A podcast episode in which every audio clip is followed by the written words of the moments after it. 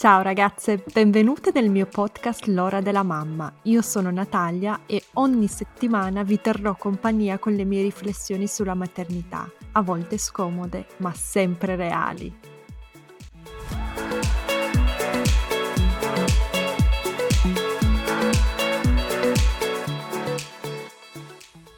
Ciao ragazze, prima di passare all'importantissima puntata di oggi volevo fare un piccolo annuncio. Finalmente ho ascoltato le vostre richieste e ho deciso di aprire una pagina per le donazioni. Quindi se vi piacciono i miei contenuti che produco per il podcast, il mio lavoro su Instagram e, e vi farebbe piacere sostenermi con un'offerta libera, cliccate al link nella descrizione, finirete sul sito Coffee e lì potrete offrirmi un caffè appunto o perché no un bicchiere di vino per mostrarmi il vostro apprezzamento. Vi ringrazio in anticipo e grazie per l'idea perché è partito tutto da voi. Ciao ragazze, oggi con me ho Jennifer Guerra, una giornalista italiana che ho il desiderio di intervistare da tantissimo tempo. Ciao Jennifer. Ciao Natalia. È vero che ti ho scritto tipo su, su, Instagram, credo due anni fa, poi non abbiamo mai organizzato e dopo quello che è successo negli USA riguardo all'aborto, so che Jennifer è una delle giornaliste, una delle persone in Italia che si occupa di questo tema, ma oltre a questo in realtà Jennifer Guerra ha già fatto tantissime cose, pur essendo molto giovane, è l'età di mia sorella, per questo che mi, mi ricordo sempre quanti anni hai. Eh, Jennifer è giornalista, autrice di due libri, eh, il primo è il corpo elettrico e il secondo è capitale amoroso, di cui parleremo anche oggi in parte. Ha curato un podcast interessantissimo, io credo di aver sentito almeno la metà delle puntate, il podcast femminista um, Anticorpi. Dimmi se sbaglio qualcosa e lavora, lavora come redattrice per The Vision. Oltre a questo scrive come giornalista, quindi come fai a fare tutte queste cose, mm, Jennifer? In realtà adesso non lavoro più come redattrice di The Vision, ma sono freelance, quindi collaboro mm. con eh, varie testate. E, ma sì, alla fine diciamo è tutto molto, non so come dire, integrato nel mio lavoro, nel senso che soprattutto appunto adesso che sono freelance riesco a dedicare insomma parte delle mie giornate a tutte le mie attività senza diventare matta e quindi eh, insomma riesco un po' a fare tutto. Mhmm, non so come ci riesci perché già due libri all'età di 27 anni non è poco ragazze, diciamolo. uh, soprattutto, eh, ecco, non so se è una cosa carina questa da dire o simpatica, mia sorella sicuramente mi insulta, soprattutto in Italia, cioè un'età come la tua, per esempio dove vivo io in Austria oppure negli Stati Uniti, oppure nell'Est Europa, uh, persone che conosco io in Russia, a 23 anni cioè hanno già famiglia, carriera, hanno già scritto mille cose cose, invece in Italia comunque ho sempre l'impressione che iniziamo a fare le cose dopo, un po' per la laurea, un po' per lo stile di vita, è un'impressione che anche sì, tu... Sì, sicuramente sì, cioè diciamo che io un po' anche per necessità mi sono, sono sempre stata abituata comunque a, a, darmi molto da fare perché anche durante l'università io lavoravo già, poi avevo insomma questo desiderio di scrivere e quindi collaboravo anche con testate e quindi effettivamente io ho cominciato presto anche un po' appunto per, per forza di cose perché eh, insomma le disponibilità economiche erano quello che erano e quindi mi sono dovuta dar da fare. Però sì sicuramente da noi forse manca un po' l'idea che si è già adulti anche a, a quest'età e quindi insomma ci sono anche le responsabilità e, e i doveri dell'età adulta, quindi sì, effettivamente forse anche una cosa un po' culturale. Sicuro, anche perché io lo vedo anche che le persone di 30-35 anni vengono chiamate ragazze o ragazzi, esatto, no? sì, che sì. all'estero succede, non succede, non esiste che qualcuno mm-hmm. chiami me che ho 33 anni ragazza, proprio non esiste.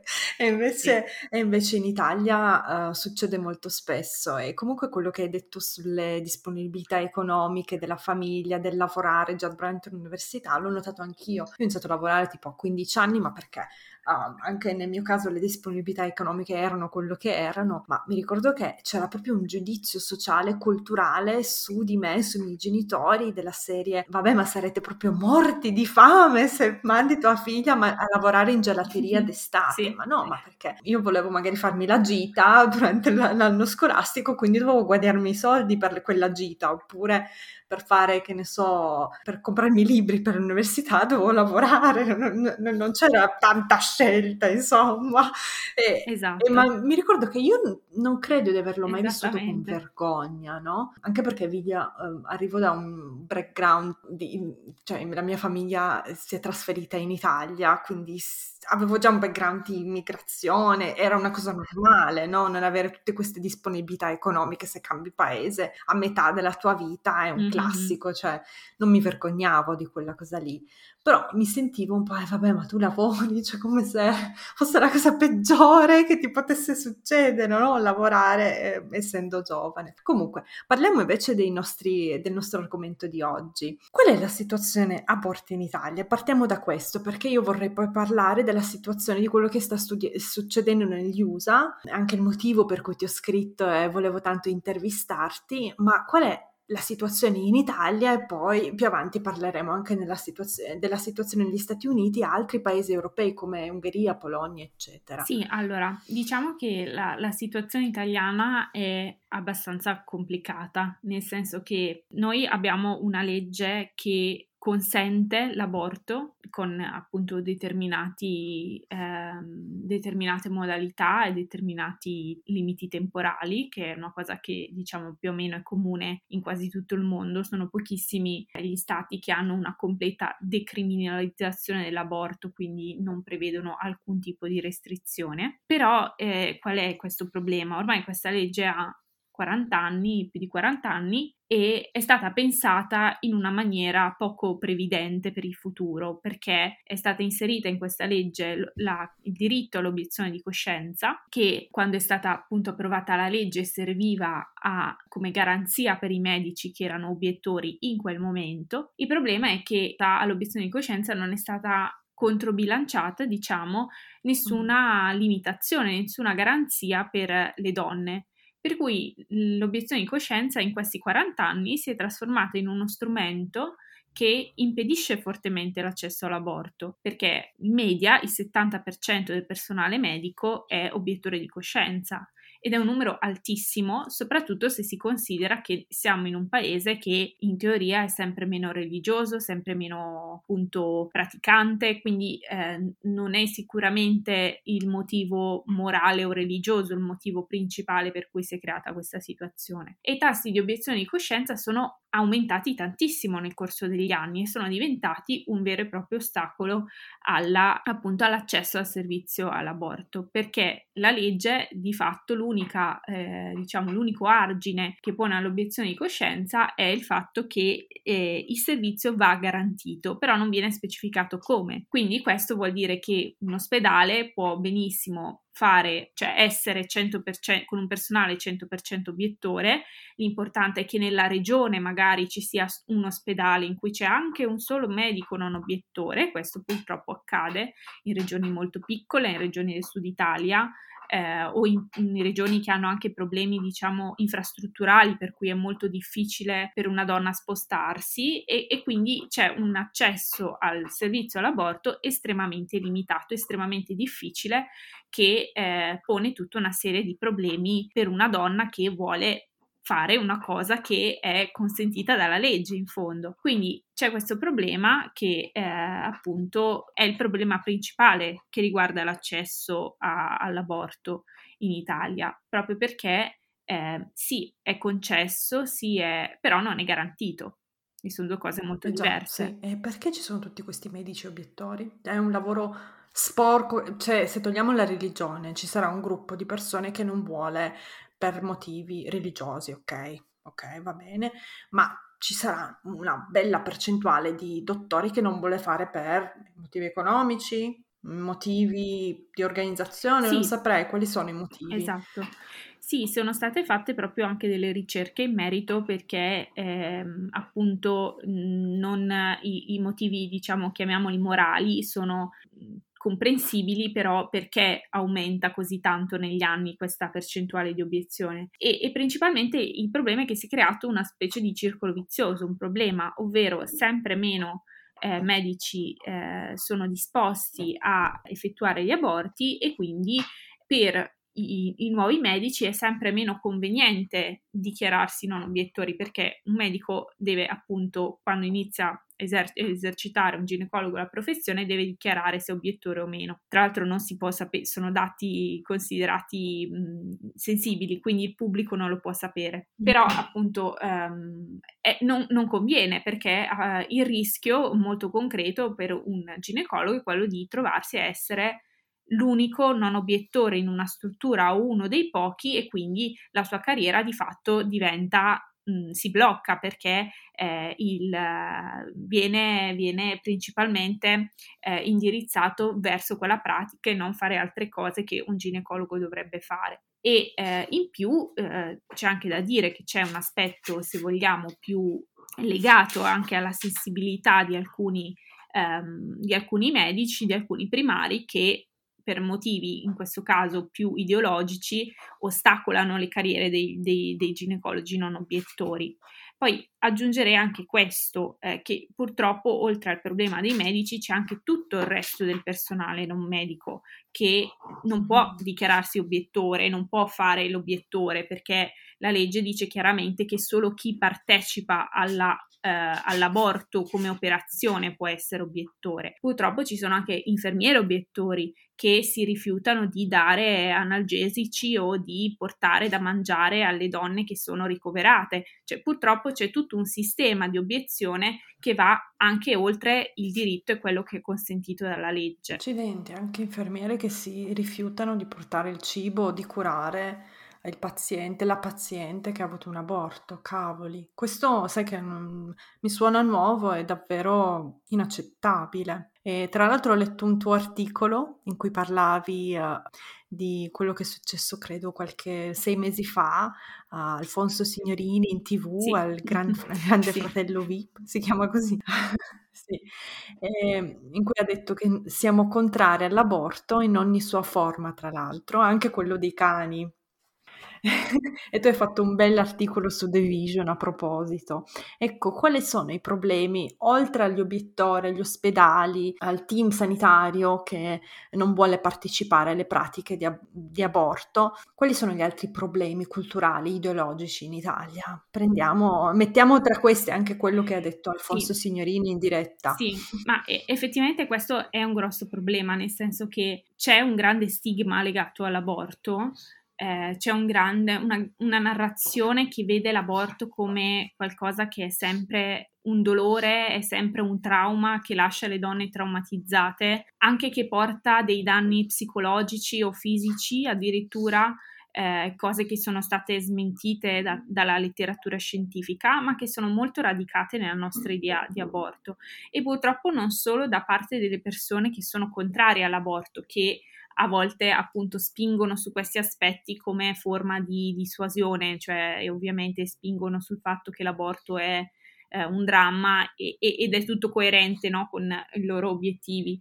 Eh, però purtroppo anche molte persone che sono magari pro scelta eh, sono, eh, ricorrono a questo immaginario. Proprio pochi giorni fa leggevo le dichiarazioni di questa ginecologa che eh, commentando quello che sta succedendo negli Stati Uniti diceva che l'aborto è una decisione difficile, è sempre una decisione difficile e dolorosa, però per que- questo non significa che debba essere vietata. Ecco, secondo me questa narrazione è molto problematica perché riduce a un'unica possibilità un'esperienza che invece è, può essere effettivamente dolorosa, per, per, alcune, magari per altre no.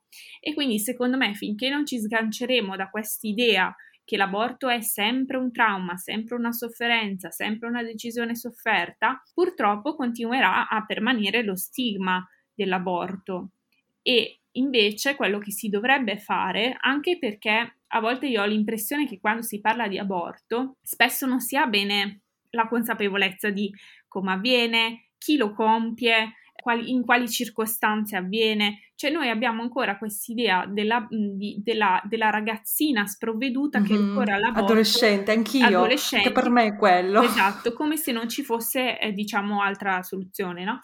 In realtà, se si guardano anche i dati eh, della relazione annuale al Parlamento eh, da parte del Ministero della Salute che ogni anno viene pubblicata con tutti i dati relativi alle IVG in Italia, si scoprirà che il profilo della donna che, che, che, fa, che compie l'aborto è molto diverso dal nostro immaginario. Sono donne adulte, quasi tutte lavorano, quasi tutte sono istruite eh, con diplomate, insomma con un livello di istruzione buono, molte sposate, tantissime che hanno già avuto figli, cioè è una diciamo, demografia diversa dal nostro immaginario.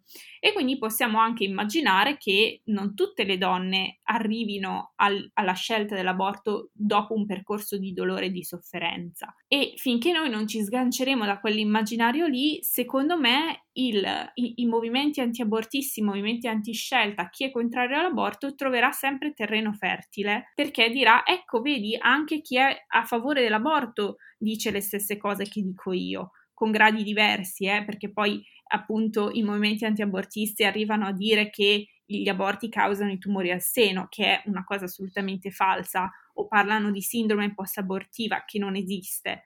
Mm. Però ehm, diciamo c'è un terreno comune che fa gioco purtroppo a chi è interessato invece a togliere questi diritti, eliminarli. Sì, sono d'accordo. Vabbè, ma mm, qua possiamo anche ricollegarci alla, a quello di cui parla Chimamanda Ngozi Adichie, no? The danger of a single story. Il danno che si fa quando si proietta su tutti una sola storia, una sola, un suo, un solo, una sola narrazione. E questo vale anche per chi vive per esempio la maternità e la maternità deve essere, questo è un podcast per mamme, quindi parliamo tanto di questo, deve essere per forza questa narrazione qua. Io proietto i miei pensieri, le mie riflessioni su come deve essere la tua maternità, che ha anche radice in un um, discorsi patriarcali, perché tante di queste riflessioni arrivano da uomini che non possono proprio per definizione sapere cosa sia la maternità, ma sono cose inventate da loro perché come loro vorrebbero che o le loro mamme eh, fossero state o le donne che hanno accanto fossero eh, in prese- nel presente, insomma una cosa molto complicata, ma questa dell'aborto è una cosa che sento spessissimo anche su Instagram, anche nei blog, nei podcast, la gente, eh, ma è sempre una cosa negativa, è sempre una tragedia, no? Questo proiettare il tuo sentire su tutte le donne, davvero tutte le donne pensano che sia una tragedia, D- davvero non c'è un'eccezione tra queste donne, non, non, non, per forza dobbiamo poi tra l'altro descriverla come un mostro, lei sì, che di empatia non sa niente, di amore non sa niente, vive l'aborto non come una tragedia ma come una liberazione, wow, è possibile anche quello, cioè quando saremo pronti a parlare, tante di queste queste narrazioni, non solo di una, aborto uguale tragedia, ma anche aborto per qualcuno che ha già due figli e vuole magari concentrarsi su altre cose nella propria vita e ha tutte le possibilità economiche, ha un marito accanto, ha tutto, tutto a posto, avrebbe pure la cameretta, ma sceglie di non farlo? Cioè, perché abbiamo così tanto paura di quella narrazione? Mm-hmm. Sì, lì, sono no? molto d'accordo. Tra l'altro, anche penso sia importante il tuo esempio con la maternità, perché in fondo è quello un po' secondo me il punto, cioè si cerca sempre di ricondurre comunque le donne alla loro funzione riproduttiva, come se fosse il loro destino, come se fosse uguale per tutte, come se fosse una specie di vocazione che tutte le donne a prescindere hanno. E quindi nel momento in cui con, attraverso l'aborto si sceglie appunto di non perseguire quel destino, allora arriva lo stigma sociale, perché ci sembra in un certo senso quasi inconcepibile che una donna possa rifiutare la maternità. Quindi è qualcosa che lo stigma sull'aborto va ovviamente considerato insieme a tante altre imposizioni che, che le donne vivono nella propria vita. E sono talmente forti queste imposizioni che, come dico, vanno anche al di là della, dell'essere a favore o contro l'aborto, proprio perché ci sembra, sotto sotto ci sembra comunque una donna che rinuncia alla maternità, anche se magari, come dicevi giustamente tu, ha già avuto dei figli, è in una situazione, eh, diciamo, economica eh, stabile della sua vita, eccetera, ci sembra qualcosa di assolutamente impossibile.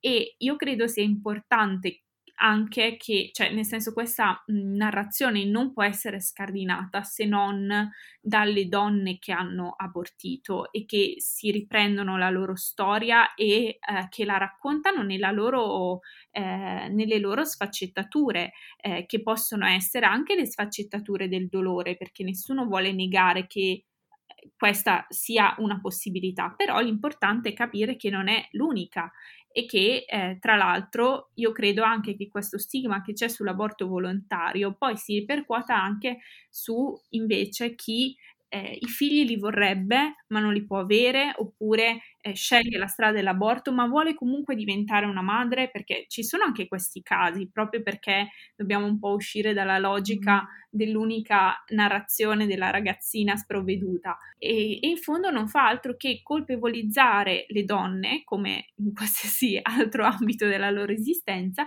per una scelta che è comunque una scelta che è comunque una scelta eh, su cui nessuno dovrebbe intervenire, nessun agente esterno dovrebbe intervenire se non appunto lei nella sua autonomia, eh, qualsiasi sia la scelta che, che, lei vuole, che lei vuole fare. Sì, e tra l'altro per parlare delle persone che conosco io personalmente che hanno avuto un aborto, sono due, due, no? Una persona aveva già una figlia, ma in quel momento lì ha deciso di interrompere la gravidanza. A me personalmente non ha mai parlato in maniera sofferente di quell'esperienza lì, poi dopo ha avuto, cinque anni dopo, ha avuto un'altra figlia, è rimasta nella stessa relazione, quindi proprio è come se quel momento lì fosse assolutamente inaccettabile avere un bambino ma cinque anni dopo poi è successo con lo stesso partner, nella stessa famiglia, eccetera. Un'altra persona era molto giovane, non una ragazzina, ma molto giovane ed è più la situazione classica della vorrei in futuro un bambino, ma adesso non, non sono una studentessa, non me la sento, il partner non è d'accordo, eccetera. No? Quindi queste sono le due situazioni che conosco io. E poi tra l'altro in Italia, guardando i numeri, ne parlavo anche con la dottoressa Piontelli ormai due no, anni no, fa, sono guardando i numeri del aborti, 78% da quando è entrata cioè... Sì, esatto. Esatto, cioè non è che lo fa ogni, ogni sì. persona che conosci fa un aborto, anzi e tra l'altro quel discorso della, della natalità bassissima, no? L'Italia ormai è famosa da decenni per la natalità bassa. Tutte le persone che fanno figli più tardi, no? Quindi l'età della donna molto alta rispetto anche all'Europa e agli altri paesi, mi sembra 32 anni 32.5, una cosa del genere, non mi ricordo il dato esatto, comunque abbastanza alta anche rispetto ai paesi europei. Questo va, fa un po' d'attrito, cioè rende difficile il discorso sull'aborto, no? In un paese dove non si fanno figli, in un paese dove le donne non decidono mai perché sono troppo impegnate a fare carriera, di fare figli, dobbiamo adesso concentrarci sull'aborto. Il solito discorso è: ma ci sono cose più importanti, parliamo di quelli che non ce la fanno sì, a farlo. Sì, no? sì, poi tra l'altro, sempre come se non ci si potesse occupare di più di una cosa per volta. E tra l'altro, diciamo appunto, come dicevi giustamente tu, il numero degli aborti in Italia in questo momento non è motivo di allarme o di preoccupazione ed è davvero diciamo forzato pensare che abbiano qualcosa a che fare con la denatalità. Allora dovremmo anche criminalizzare, non so, la pillola del giorno dopo, i contraccettivi, dobbiamo tornare insomma a fare figli per la patria, cioè è questo il punto. Allora ogni concepimento non finito, cioè ogni rapporto sessuale che non finisce con un, col concepimento è, è, da stigmatizzare, cioè purtroppo insomma... Do- dovremmo rendere reato la masturbazione esatto. maschile, giusto? Perché ogni volta... Esattamente, tutto quel DNA sprecato. Sì, effettivamente sono tra l'altro due temi che vengono messi molto insieme, no? che vengono affrontati insieme, ma che non hanno, non hanno nessun tipo di, di correlazione, anzi, se, se vogliamo metterla proprio così in termini molto pragmatici, pensare che portare avanti una gravidanza non desiderata, non in fondo desiderata sia comunque positivo perché ci sono figli in più eh, da conteggiare nella, nelle statistiche dell'Istat dell'anno prossimo, mi sembra un discorso molto, molto cinico, no? che, che, non tiene conto poi de- della vita concreta delle persone, che è quello che conta in fondo. E al di là di questo, poi a me sembra veramente assurdo che quando si parla di natalità e di aborto, perché quasi tutte le leggi, le, le, le mozioni che vengono presentate nelle, nelle amministrazioni comunali, nelle regioni, nelle, nelle, amministrazioni locali, fanno questo parallelo tra eh, l'aborto e la denatalità, parlano sempre di inverno demografico, però appunto questi temi non vengono mai affrontati ad esempio con il welfare, con il supporto alla, alla maternità, che non, è, che non, vuol dire pagare 150 euro al mese a una donna perché non abortisca come si vuole fare, come si farà in Piemonte, con appunto i congedi parentali, con delle, delle riforme che siano veramente un incentivo con cambiare la cultura del, del, lavoro, eliminare la disparità salariale, cioè tutte queste cose che effettivamente potrebbero incidere positivamente sulla scelta di costruirsi una famiglia. Tra l'altro, se si guarda i dati, visto che sono così importanti, la relazione dell'Istat dello scorso anno ci dice che la stragrande maggioranza dei, delle persone che non hanno figli in Italia li vorrebbero, ma non li fanno perché non possono. E quindi ecco, non credo proprio che il problema sia l'aborto, ma sia proprio questa, questa discrepanza tra la volontà e poi effettivamente la possibilità di avere dei figli. Per cui chi non vuole figli, ed è una scelta rispettabilissima, è comunque la minoranza in Italia e di, di certo non, non, non, è quello il problema, cioè non è il non volere figli, perché appunto sono poche persone che non penso che da sole possano risollevare sì, le sorti del vogliamo, paese. È proprio quella, perché l'Italia è un paese dove non solo chi non ha figli li vorrebbe, ma chi ha anche solo come me una figlia o due figli ne vorrebbe di più, ma per tutta una serie di cose di cui hai parlato anche tu, il welfare, il congedo parentale, la motherhood penalty che in Italia di cui si è parlato tantissimo negli ultimi, nelle ultime settimane, no? tutte queste cose. In più io metto sempre l'accento sull'investimento uh, materno che in Italia è assurdo, cioè tante delle donne che giovani che parlano proprio di non avere figli, che scrivono a me, o tante delle donne che si pentono di aver avuto figli, uh, conoscevano già la situazione in teoria dell'Italia, sapevano che il welfare non era, che non vivevano in Svezia, giusto? Sapevano che il congedo parentale quello che è. Quindi quando hanno deciso di avere un figlio o due figli lo sapevano, ma non si rendevano conto dell'investimento materno che l'Italia a livello culturale e sociale pretende dalle madri, che è assurdo, è altissimo no? rispetto anche a paesi come la Francia, come l'Inghilterra. Non che la maternità intensiva, che, che l'investimento materno non sia apprezzato negli altri paesi, non che le donne non vogliono investire nei propri figli,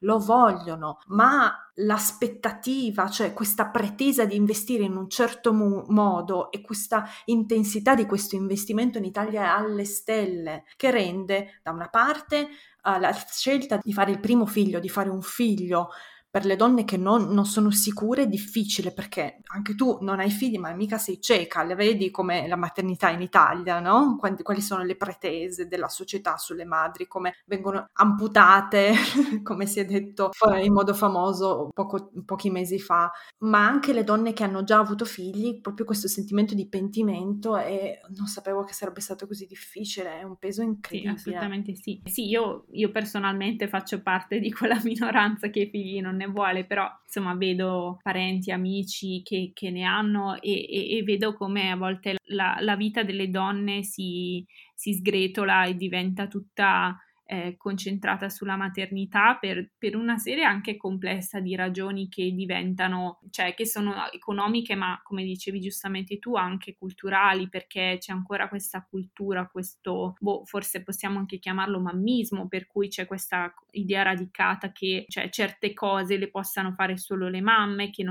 che certe cose non possono essere delegate, eccetera, e poi diventa, come dicevi tu, qualcosa di, di totalizzante. E in effetti, ecco, ehm, sicuramente le riforme, diciamo, economiche o, o sociali che possono essere fatte rispetto a questo comunque hanno dei paletti culturali molto, molto forti e molto evidenti nel nostro paese. Ci sono i, i report anche banalmente sulla quantità di lavoro domestico svolta dagli uomini eh, che in Italia è, alti- cioè è bassissima in confronto al resto dell'Europa, cioè il gap del lavoro, svol- do- lavoro domestico, anche le semplici pulizie svolte dagli uomini e dalle donne, in Italia è, è, è, molto più alto rispetto che in qualsiasi altro paese d'Europa. E se non sbaglio, eh, nelle statistiche del, dell'indice europeo su uguaglianza di, di, genere è il paese che ha il divario più alto. E quindi eh, anche in queste piccole cose esatto,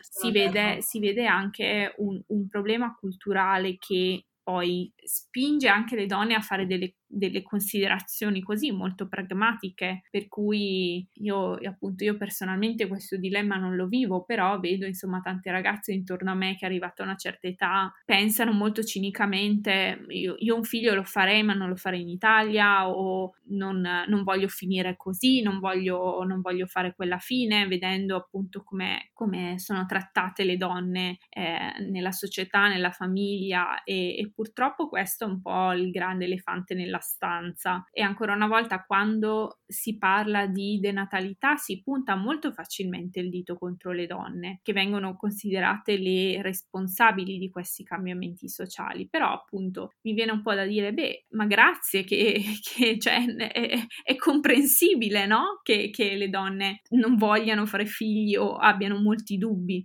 rispetto alla possibilità di fare figli. E queste cose non toccano gli uomini così, così tanto perché perché non esiste una penalità nella carriera maschile eh, quando, quando si, fa, si, fa, un figlio o se esiste eh, non è nulla di paragonabile. No, c'è un bonus.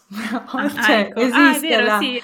eh, la penalty, ma il fatherhood bonus, no? Quindi il bonus della paternità. Quindi sì. c'è proprio una, una scaletta tra tutti, tutte le persone. Gli uomini, le donne se, con figli sono quelle che perdono più carriera, lavoro, economicamente credo il 40% del loro, di quello che potrebbero guadagnare. Poi ci sono uh, le donne senza figli, sopra ci sono gli uomini senza figli e sopra ci sono, indovina, i padri. Gli uomini con figli vengono, um, come dire, non solo celebrati dalla società, ma vengono anche aiutati a fare carriera, come se fossero automaticamente più, non lo so, come se avessero più diritto al lavoro. Capisci quello che intendo? Mi, mi sono arrivati anche dei messaggi quando ne ho parlato su Instagram di persone che hanno sentito in azienda discorsi del tipo, vabbè, comunque al lavoro eh, fai finta che tua moglie sia incinta, che aspetti un bambino, ti arriveranno dei benefit, avrai uno scatto di carriera o comunque otterrai quello che vuoi, cioè ti rendi conto, per una donna è una penalizzazione automatica o quasi per un uomo al contrario è un bonus. Infatti anche chi, um, e su questo ci sono dei dati tristissimi, anche una coppia che inizia a fare figli, che ha il primo figlio, ha, mm, sullo stesso livello di carriera, cioè lei, so, farmacista, lui farmacista, entrambi uguali, dopo anche solo 5 anni, e non importa se questa, questa coppia ha avuto altri figli, quindi può essere rimasto solo un figlio, ma il fatto che lei comunque abbia preso la maternità, abbia passato più tempo a casa e statisticamente sono le donne che lo fanno in Italia, poi non ne parliamo, cioè le taglia eh, lo stipendio, la possibilità di fare carriera, di avere di, una retribuzione maggiore perché ha, segue dei clienti più importanti, no? per esempio se è una consulente, avvocato, eccetera. Ecco, le taglia il 40% capito, di possibilità. È una cosa tristissima. Quindi motherhood penalty è in confronto anche, immaginati, cioè, come ci sentiamo in questa coppia qua. no? Come tante donne si sentono a vivere um, non dico l'umiliazione, ma l'ingiustizia di questa situazione in cui siete partiti dallo stesso punto, ma entrambi avete avuto un figlio e oggi i padri sono presenti, quindi non c'è neanche la cosa che, ah, ma lei ha un rapporto più ricco con i figli. Spesso volentieri i padri, per fortuna, hanno dei rapporti ricchissimi con i figli, tanto quanto le madri, ma lui non paga nessun prezzo lei tantissimo. Triste. Vabbè, ok, torniamo invece al nostro discorso di oggi, parliamo di quello che sta succedendo negli Stati Uniti. Se ne è parlato tanto, uh, la legge, e questo lo leggo dal tuo articolo, al momento discussa dalla Corte Suprema rischia di ripartare la sentenza Roe vs. Wade della stessa Corte che depenalizzò l'aborto nel 1973. Quindi che cosa significa questo per gli Stati Uniti, per il mondo e come hai preso tu la notizia? Cioè ti preoccupa, è una cosa che ti tiene preoccupata? Sì, allora dicia- diciamo che io me l'aspettavo da almeno quattro anni che sarebbe successa questa cosa nel senso che spiego brevissimamente come funziona appunto la, la, questione dell'aborto negli Stati Uniti. Allora, fino al 1973 eh, ogni Stato aveva una legge diversa sull'aborto. Erano quasi tutte leggi abbastanza liberali, anche negli stati a maggioranza repubblicana, perché un, prima insomma, de, de, degli anni 70 l'aborto non era un tema così divisivo negli Stati Uniti, nel senso che le donne che se lo potevano permettere abortivano, a un certo punto è stata depenalizzata la pratica, però appunto ogni paese aveva delle leggi diverse. Um, uno di questi paesi in cui invece l'aborto era eh, vietato era il Texas e una donna texana si è trovata insomma nella condizione di dover abortire e eh, delle eh, femministe hanno deciso di mm, portare il suo caso alla Corte Suprema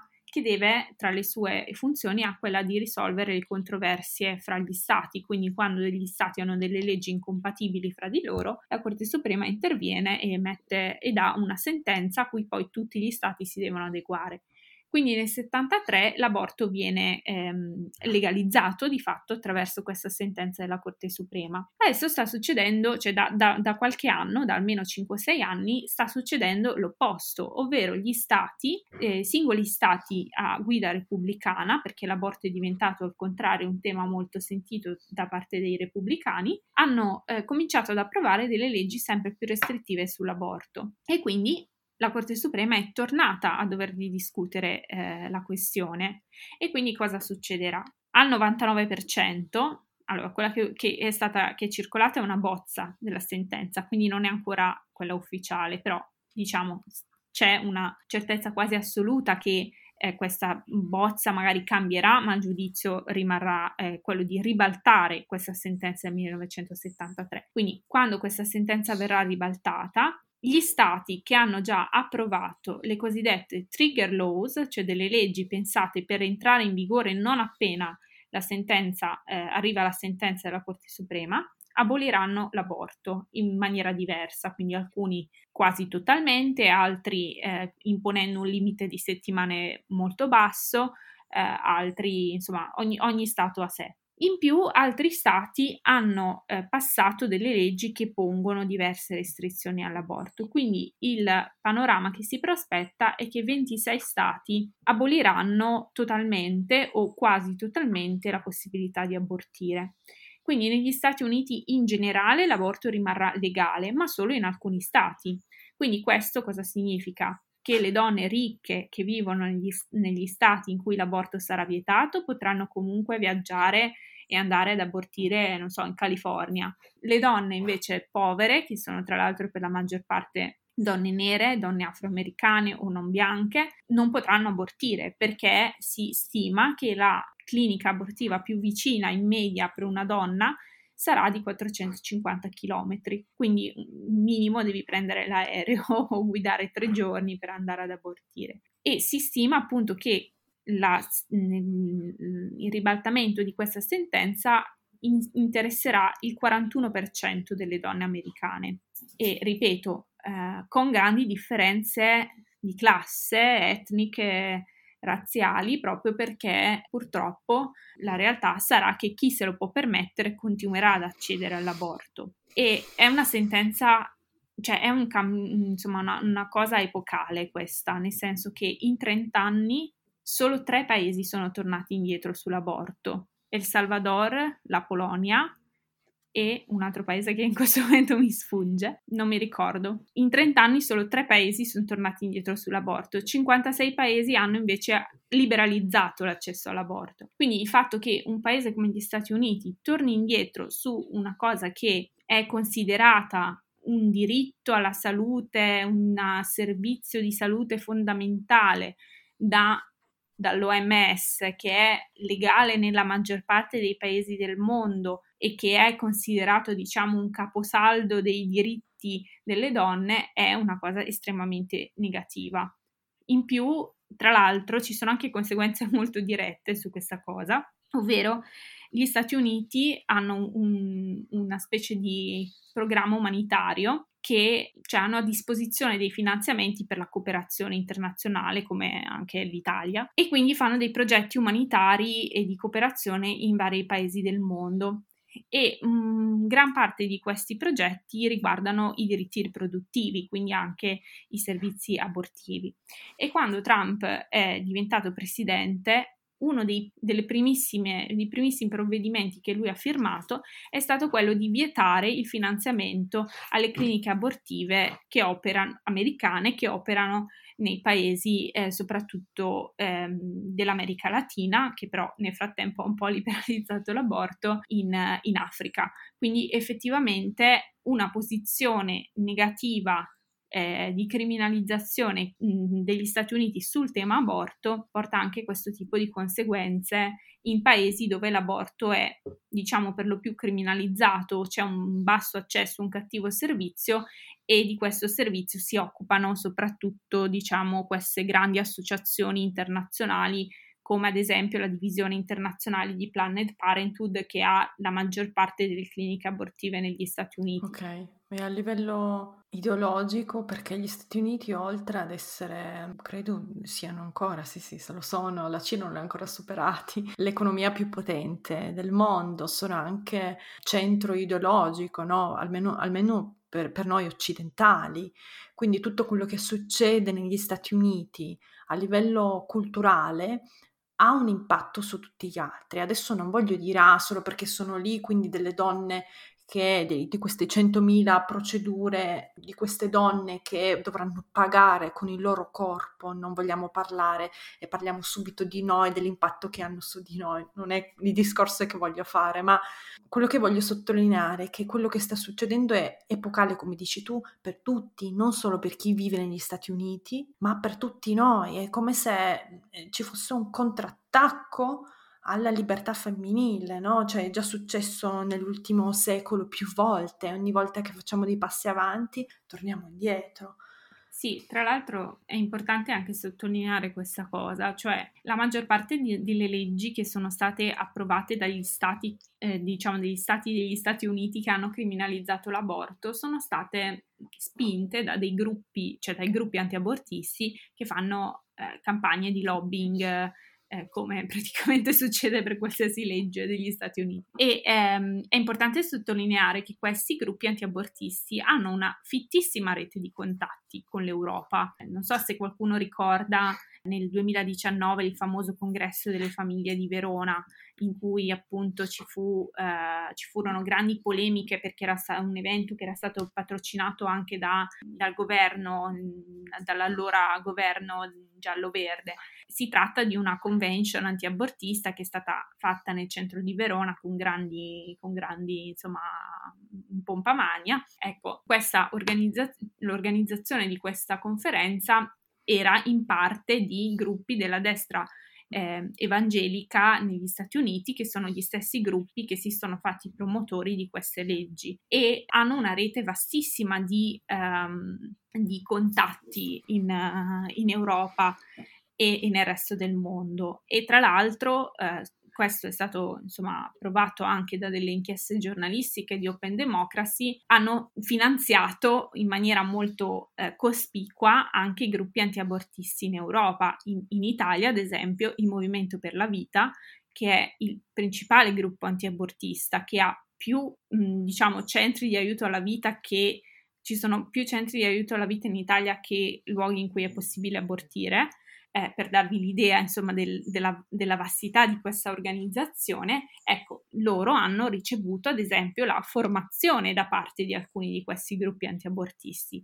formazione su come dissuadere le donne dall'abortire. Quindi ci sono contatti, cioè non solo a livello ideologico è molto diffusa, questi movimenti antiabortisti hanno un impatto ideologico molto forte sull'opinione pubblica, come dicevo prima, la questione eh, della, della narrazione tragica dell'aborto, eccetera, ma hanno anche dei contatti con le istituzioni, hanno contatti nelle corti, ad esempio la Corte dei diritti umani, nella Corte di giustizia europea, scusate, hanno una grande influenza anche nei processi delle decisioni politiche. In Polonia, giusto per fare un esempio, i, i, diciamo, i, il gruppo di giuristi che ha scritto la sentenza che ha vietato l'aborto, anche in questo caso una sentenza della Corte Costituzionale, è un gruppo che si chiama Ordo Iuris che ha grandissimi contatti con questi gruppi eh, antiabortisti e un grandissimo potere in quel paese.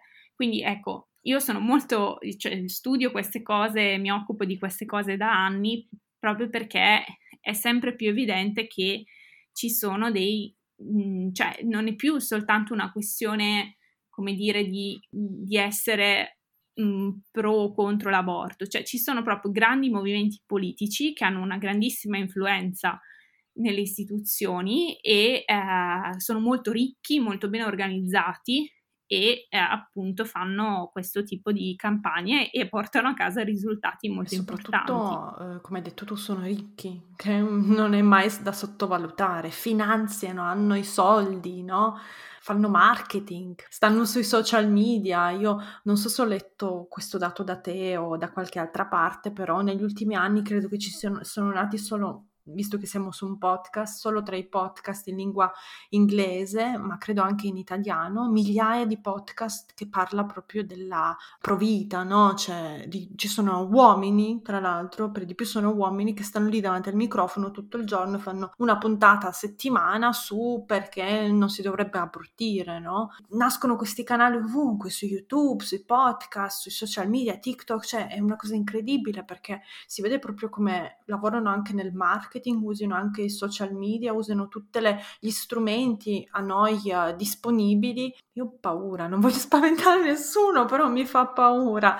Sì, e tra l'altro vi aggiungo solo una cosa, ad esempio negli, in Francia questi gruppi sono diventati così pervasivi proprio perché si era arrivati al punto che cercando informazioni sull'aborto su Google si veniva reindirizzati nei siti questi gruppi che dicevano l'aborto è un omicidio, se abortisci ti verrà il cancro al seno e tutte queste cose, è stata addirittura eh, approvata una legge che vieta la disinformazione sull'aborto, per cui eh, questi siti non sono eh, visibili, non sono reperibili proprio perché il problema era diventato tale che si è reso necessario fare una legge simile. Ecco, poi a me viene un po' da sorridere perché se voi cercate informazioni sull'aborto in Italia, insomma, cioè, non, non, il sito del Ministero della Salute è assolutamente inutile nelle sue informazioni, quindi c'è anche un problema di accesso alle informazioni scientifiche corrette, accurate, come dicevo prima. Il, il problema di, della narrazione sull'aborto è anche proprio che porta via la realtà dell'aborto, la nasconde, anche quella più pratica, no? Che cosa deve fare una donna che vuole abortire. Tantissime donne non lo sanno, non lo sanno, non hanno idea de- di che cosa do- devono fare, perché nessuno ne parla, nessuno gliel'ha mai spiegato, è una cosa che non ti dicono, perché di aborto mm-hmm. non si deve parlare, se si deve parlare si deve solo raccontare di quella che si è pentita, eh, di quella che si è convertita e della depressione, eccetera. Quindi ecco, eh, sono tutti problemi che sono molto intrecciati fra di loro, quindi lo stigma e proprio perché manca una narrazione sull'aborto che sia chiamiamola laica, che sia corretta scientificamente, che non sia giudicante, eh, c'è un campo aperto per questo tipo di disinformazione antiabortista ideologicamente connotata. E tra l'altro, come dicevi tu, sono molto bravi nel marketing, è vero, perché mentre una volta, neanche tanti anni fa, la disinformazione sull'aborto veniva fatta ad esempio mostrando immagini, tra l'altro spesso manipolate di feti, sangue, cose diciamo impressionanti, oppure si spingeva sull'idea che l'aborto è un omicidio, eccetera. Adesso, la, se, se ci si fa caso, è tutto molto più soft è tutto molto più, no, non si dice più l'aborto è un omicidio, ma si dice che i bambini non nati hanno diritto alla vita, cioè è un cambio di prospettiva molto diverso che rende diciamo, questi gruppi, questo tipo di pressioni ideologiche anche molto meno se vogliamo, minacciose, tra virgolette, no? molto meno respingenti. Cioè loro si propongono sempre più, sempre più spesso come i custodi difensori della vita. E questo è un problema perché nella, essendo riusciti ad appropriarsi di questa etichetta, significa che chi è eh, diciamo a favore della scelta, perché poi è anche un po' sciocco dire a favore dell'aborto, no? Chi è a favore della scelta è quindi una persona che non ama la vita, che odia la vita, che vuole la morte. E, e, e quella è una diciamo, una contrapposizione molto forte, un'obiezione molto forte, perché appunto è, è ovvio che, diciamo, eh, chi, cioè, comunque si torna comunque all'idea che l'aborto sia un omicidio che se tu hai abortito sei in qualche modo responsabile della morte di qualcuno, però te lo dicono in maniera più edulcorata e molto difficile da contrastare, proprio anche a livello di comunicazione, di narrazione.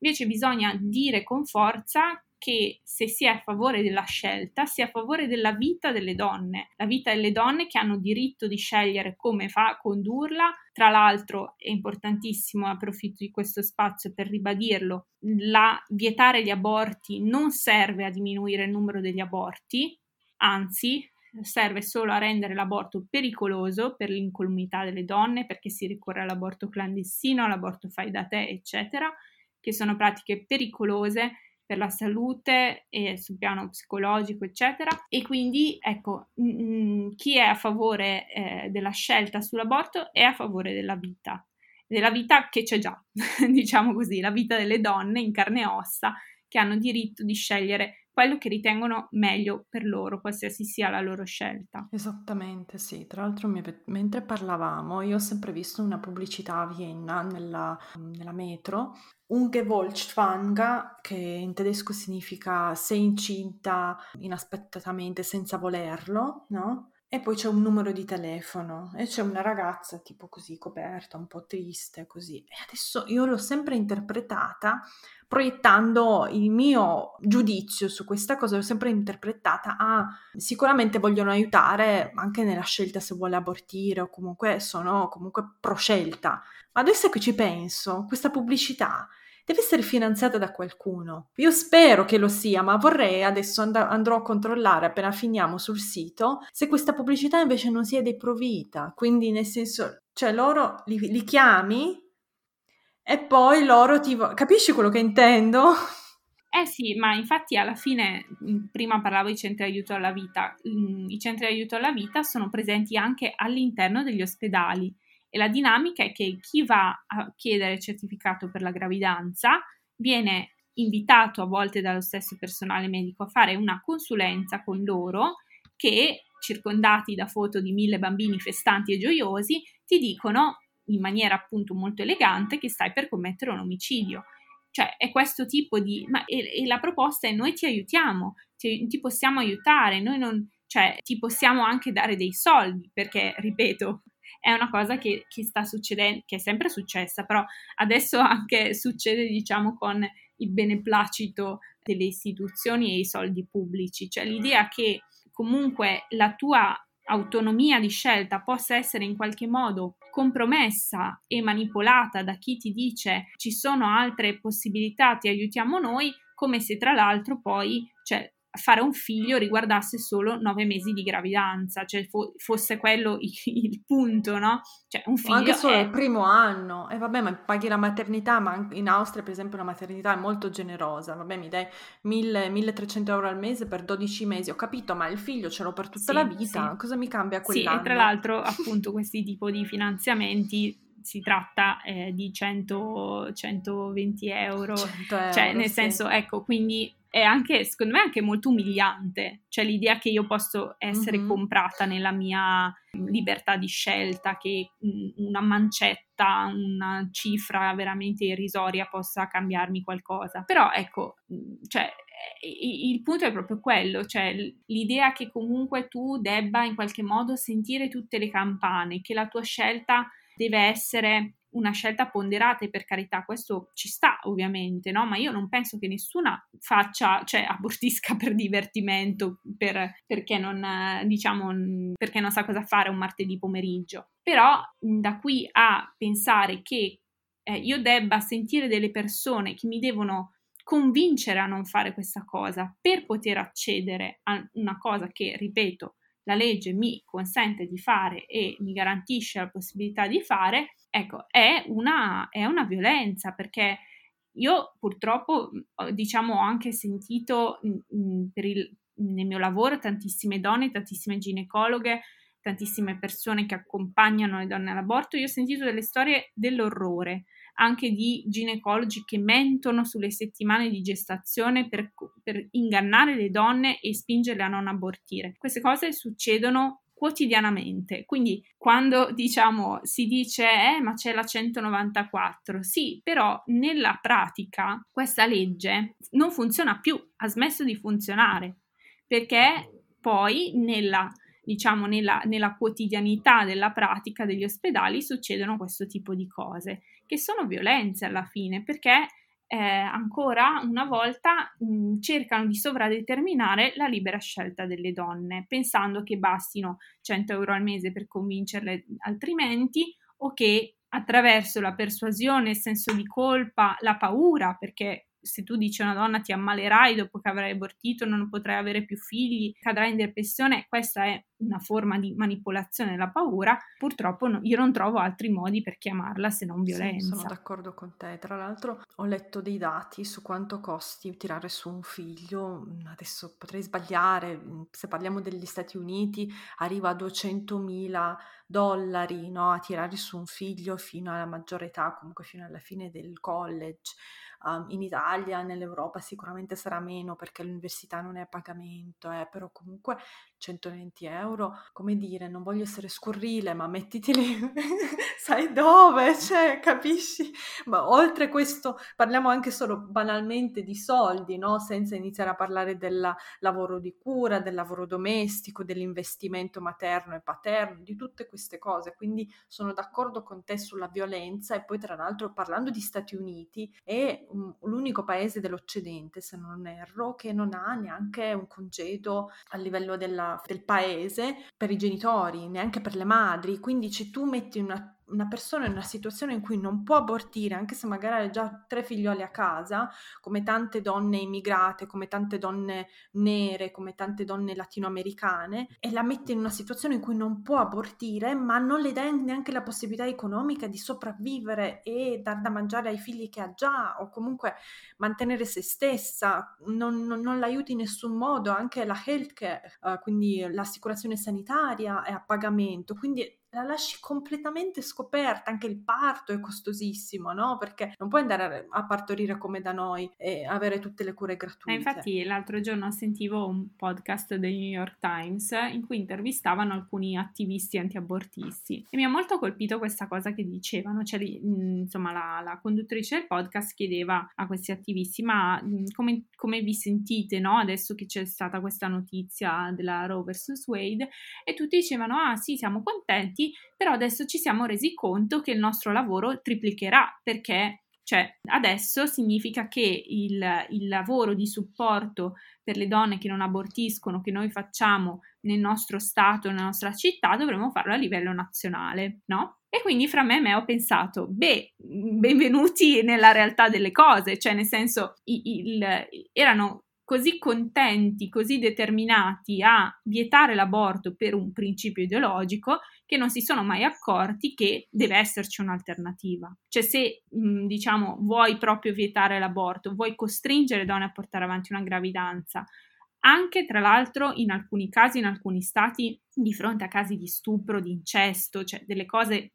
devastanti e, e, poi cosa fai? E poi come pensi che, cioè che, che vita vuoi garantire a questi bambini che vuoi far nascere a tutti i costi? Che vita vuoi garantire a queste donne che tu dici di voler salvare? E si sono resi conto adesso che eh, ci sarà questo problema nel momento in cui diventerà l'aborto illegale negli Stati Uniti.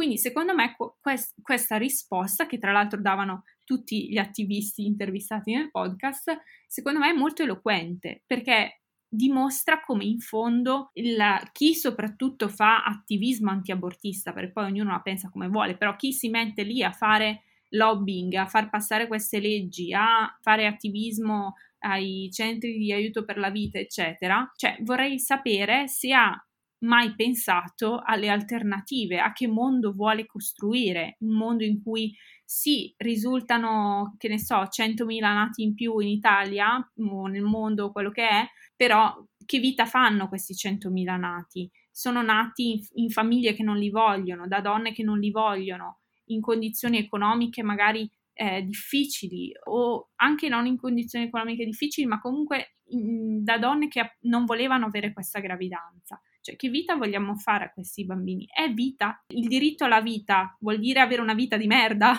Ecco, cioè, in fondo è questo il punto. Ecco, quindi eh, secondo me è molto significativa questa risposta che hanno dato. Cioè, si sono resi conto adesso che bisogna costruire un'alternativa a, all'aborto e che questa mm-hmm. alternativa è molto difficile da costruire. Quindi, insomma, dice tutto, secondo me, de, de, delle motivazioni e di, di cosa spinge le persone a fare questo tipo di attivismo. Scusami, sono un po' incazzata perché questo argomento mi infervora. No, no, ma hai ragione, ma proprio eh, denota come non si siano mai fermati veramente a pensare alle conseguenze delle loro stesse azioni. Se dovessimo vincere, cosa succederebbe, no? Cioè, questo fa veramente incavolare. Io oggi volevo, ho ancora tantissime domande, volevo ancora parlare del tuo libro, Il capitale amoroso, ma mi sa che dovrei venire un'altra volta a parlare di amore qui, perché abbiamo già superato l'ora. Ti faccio un'ultima domanda ed è, Jennifer, ma con tutto quello che abbiamo detto, noi attiviste, noi persone comuni, che cosa possiamo fare? Cioè, che, oltre ad arrabbiarci. Allora, come dicevo, eh, secondo me è importantissimo, come stiamo facendo in questo podcast, parlare di aborto con serenità e con accuratezza e sapendo quello di cui si parla, perché questa pratica diventi qualcosa di normalizzato, non normale ma normalizzato, nel senso che eh, bisogna in un certo senso combattere la retorica pervasiva dell'aborto come tragedia e come qualcosa di sempre negativo e ricordare che anche un servizio di salute è essenziale ed è importante che resti tale. E, ehm, e poi si può fare eh, una, un altro lavoro importante, è quello di fare informazione quindi ehm, cioè, diciamo proprio sul territorio, no? eh, conoscere la situazione del servizio di aborto sul proprio territorio, fare le domande eh, di richiesta di accesso agli atti per sapere quanti medici obiettori ci sono in ogni ospedale nella nostra città, costruire delle mappe cui eh, si possono avere dei dati accessibili e consultabili facilmente su il, appunto la, i, gli ospedali che, che, garantiscono il servizio. Quindi fare controinformazione, che è una cosa assurda perché stiamo parlando di salute, cioè non stiamo parlando di documenti segretati, cioè, però eh, purtroppo lo stato delle cose è questo e, e quindi ecco, secondo me queste sono le cose proprio più pratiche che si possono fare eh, nell'immediato. Poi bisogna anche non sottovalutare eh, tutti questi gruppi, la loro presenza e la loro diffusione in Italia. Io una cosa su cui mi, mi batto molto come, come giornalista è un tema che che presidio costantemente proprio perché insomma ci sono tanti, adesso tanti, tante inchieste anche internazionali che riguardano questi gruppi e la loro diffusione, ma hanno pochissima risonanza in Italia perché poi come, come tanti altri purtroppo questioni che riguardano la vita delle donne che non interessa poi così tanto a nessuno. E ecco quindi questi, queste sono cose secondo me importanti e fondamentali Grazie mille Jennifer per il tuo tempo. Metterò il link ai tuoi libri e invito tutti ad andare a dare un'occhiata, acquistare i libri di Jennifer. Io li ho tutti e due. Corpo elettrico l'ho letto, Il capitale amoroso uh, lo voglio ancora leggere, l'ho iniziato e magari veramente ci sentiamo un'altra volta per parlare di amore. Grazie mille. Certo, grazie a te. Wow, siete arrivate fin qui! Spero che questa puntata vi sia piaciuta e aspetto i vostri feedback. Potete scrivermi su Instagram o mandarmi un'email. Tutte le info sono nella descrizione. Non vedo l'ora di sentire cosa ne pensate. Ricordatevi di schiacciare il tasto segui in modo da non perdervi le puntate future. A presto e grazie!